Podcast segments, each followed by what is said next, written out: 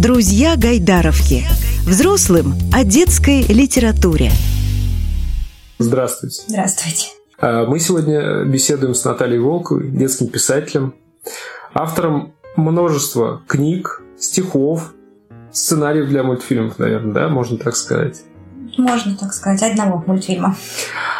Давайте начнем разговор с того, как это вообще все получилось. Вы же учились, ну, скажем так, не на писателя Нет. и не на детского писателя. Нет. Как так получается, что люди, которые занимаются изучением иностранных языков и даже работой, связанной с преподаванием иностранного языка, становятся писателями? Я никогда не думала, что я буду писать профессионально. А, я, конечно, всю жизнь писала стихи. Сколько себя помню, начиная с четырех лет я что-то сочиняла, то стихи, то рассказы, то романы какие-то. А, но никогда не думала, что это может стать профессией, потому что я считала, что ну где писатели и где я. Вот. Но мне параллельно с этим очень нравился всегда английский язык. Я хотела переводить. И переводила Шекспира там в старшей школе уже, когда училась. И тоже мне все это доставляло удовольствие. Но в результате пошла я в педагогический университет и стала действительно преподавателем иностранных языков и проработала 10 лет на кафедре английского языка со студентами в университете. Э, писала диссертацию, и вот в какой-то момент э, я поняла, что мне очень хочется продолжать писать.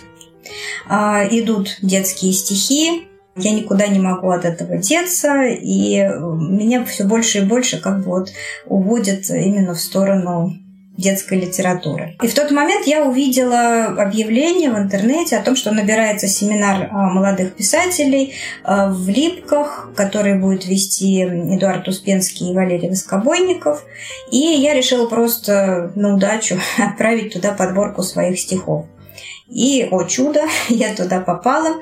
И вот с этого момента, наверное, и полностью изменилась моя жизнь, потому что когда я попала в среду детских писателей и вообще людей, которым это все интересно, э, и семинаристов наших, которые теперь мои друзья, там Тамара Михеева, Анна Игнатова и остальные детские писатели, я поняла, что я дома что вот это то место, где я хочу провести остаток своих дней э, вот в детской литературе. Потому что я наконец почувствовала, что вот это люди, с которыми я хочу быть, э, я хочу этим заниматься. Вот так вот с этого момента все изменилось. То есть формулировка, где детские писатели и где я, переросла и переформулировалась в вот детские писатели, вот а, а вот и я. Вот и я. Ну, что-то, да, так вот получилось. То есть 10 лет размышлений с желанием попробовать и желание попробовать, которое воплотилось в жизнь. А параллельно все это происходило, да? То есть вы писали, писали, получается, в стол, а потом выяснилось, что не в стол писали.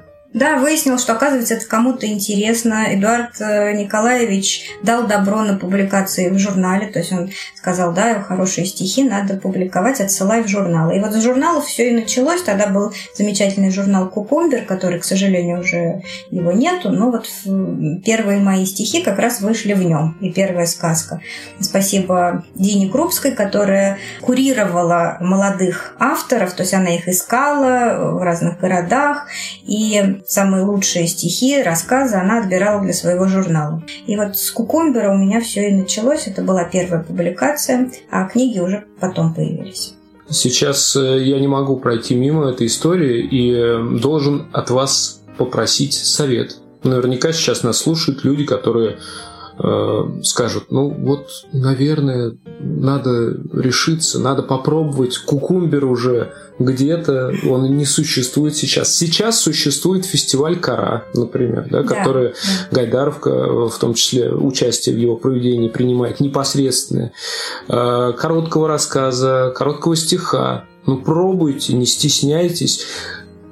Коротко, есть какой-то рецепт, как себя преодолеть? Или это надо 10 лет мучиться каждому, а потом только уже написать, куда-то Нет, обратиться? конечно, если вы молоды, если у вас, э, вам еще нет 35 лет, то подавайтесь на всякие фестивали и конкурсы, а, потому что до 35 лет вообще вам все дороги открыты. Вот как раз фестиваль в Липках до 35 лет. Фестиваль Дед Гиза, бывший, который теперь называется «Как хорошо уметь писать», он до 45 лет.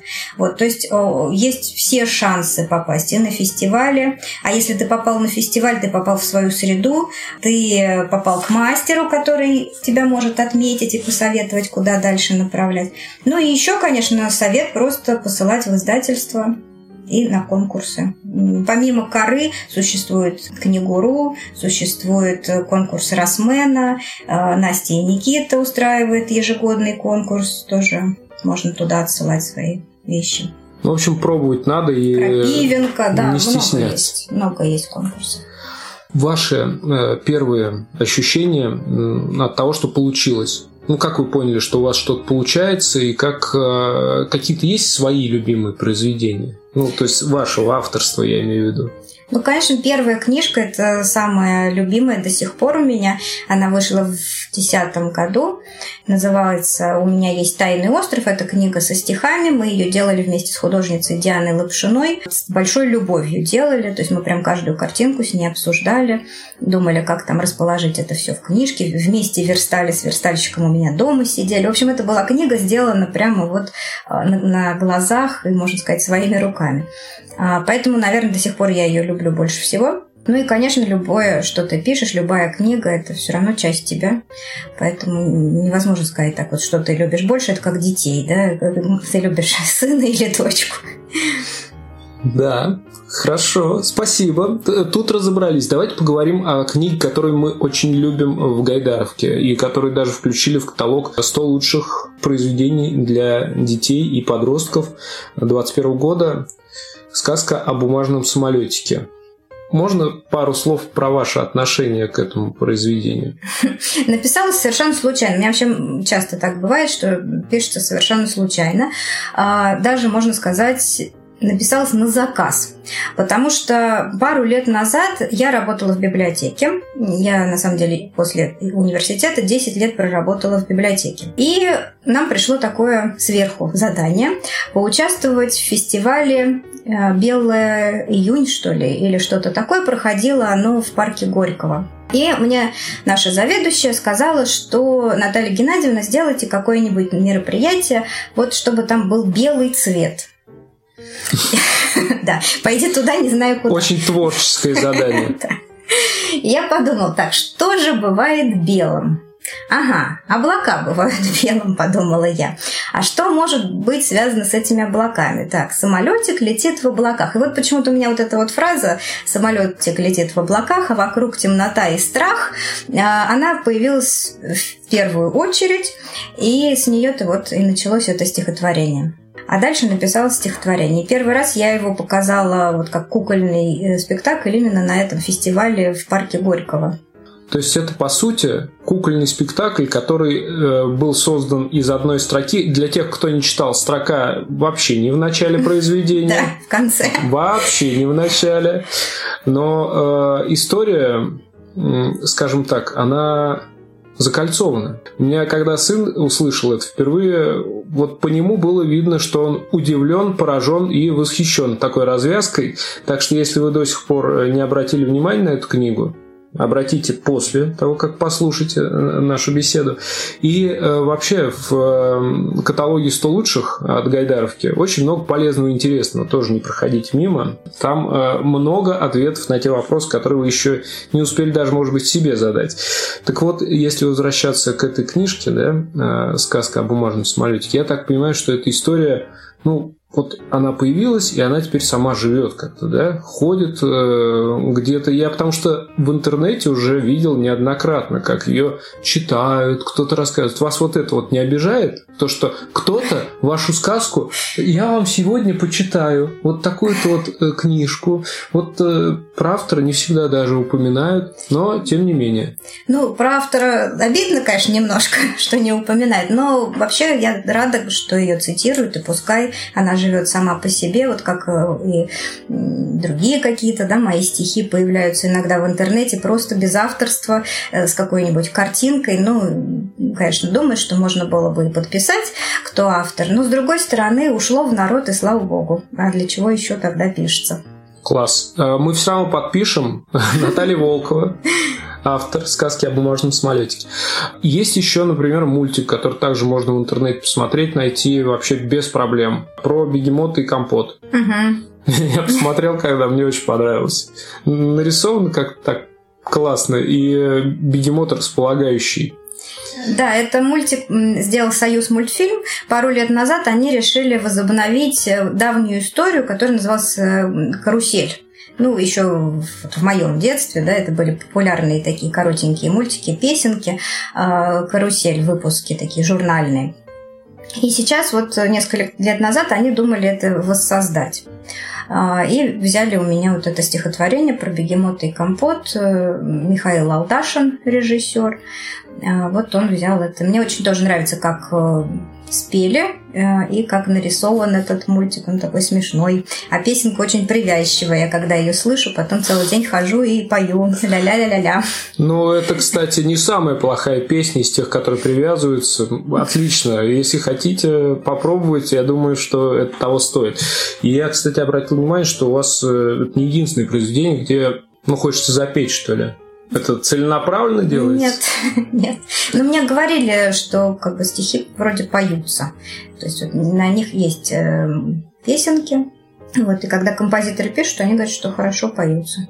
Есть э, желание продолжить э, с вашей стороны, или это как-то тоже само собой получается? Где-то спели, ну классно, хорошо, получилось, молодцы. Но специально для песен писать я не буду. Или как? Э, ну, это все очень сложно, потому что сама я, конечно, никуда не пойду и не буду предлагать, а если мне предложит какой-то композитор, что давайте мы напишем, я, конечно, с радостью соглашусь, буду очень рада. У меня был еще опыт работы тоже с Союз мультфильмом, когда они дают прям задание написать песенку к мультфильму и что в этом должно быть. Но это работа на заказ, это немножечко все-таки другое. Угу. А вот э, что касается книг ваших о Москве, ну, это же вообще что-то, мне кажется, стоящее особняком. Это какой-то отдельный жанр, как это правильно сказать, краеведение, москвоведение, или это не да, те слова, которые... Познавательные, вам... краеведческие, да книжки. Но их мы пишем, я не одна пишу, я пишу в соавторстве со своим мужем Василием Волковым. И мне кажется, у нас с ним довольно удачный дуэт получился, потому что он же инженер, технический человек. А, и плюс он еще и краевед, и президент общества филокартистов России. То есть он главный по открыточкам в нашей стране. Вот. А, он э, коллекционер, он собирает старинные открытки. У нас дома очень большая коллекция. И он очень хорошо в этом во всем разбирается. И, естественно, знает хорошо Москву. Вот, поэтому э, у нас, вот я говорю, очень удачное такое сочетание. Когда мы писали с ним книгу про метро, то, конечно бы, я одна не справилась э, со всеми техническими деталями, описаниями, как работает метро, как ездит поезд, как там вентиляция устроена, освещение, вот, как это все, эскалаторы ездят, да. Я к нему приходила и говорю, объясни мне, как пятилетнему ребенку, вот как ездит поезд. Вот, он мне пытался объяснить, я говорю, нет, непонятно, давай вот как вот, вот пятилетнему.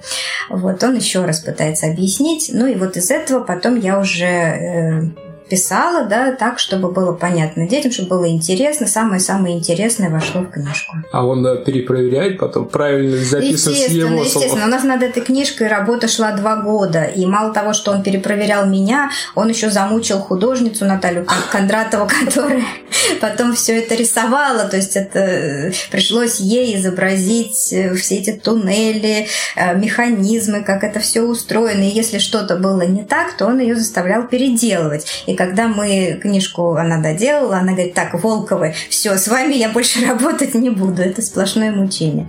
Ну, она немного отдохнула и... И нарисовала еще одну книжку, да.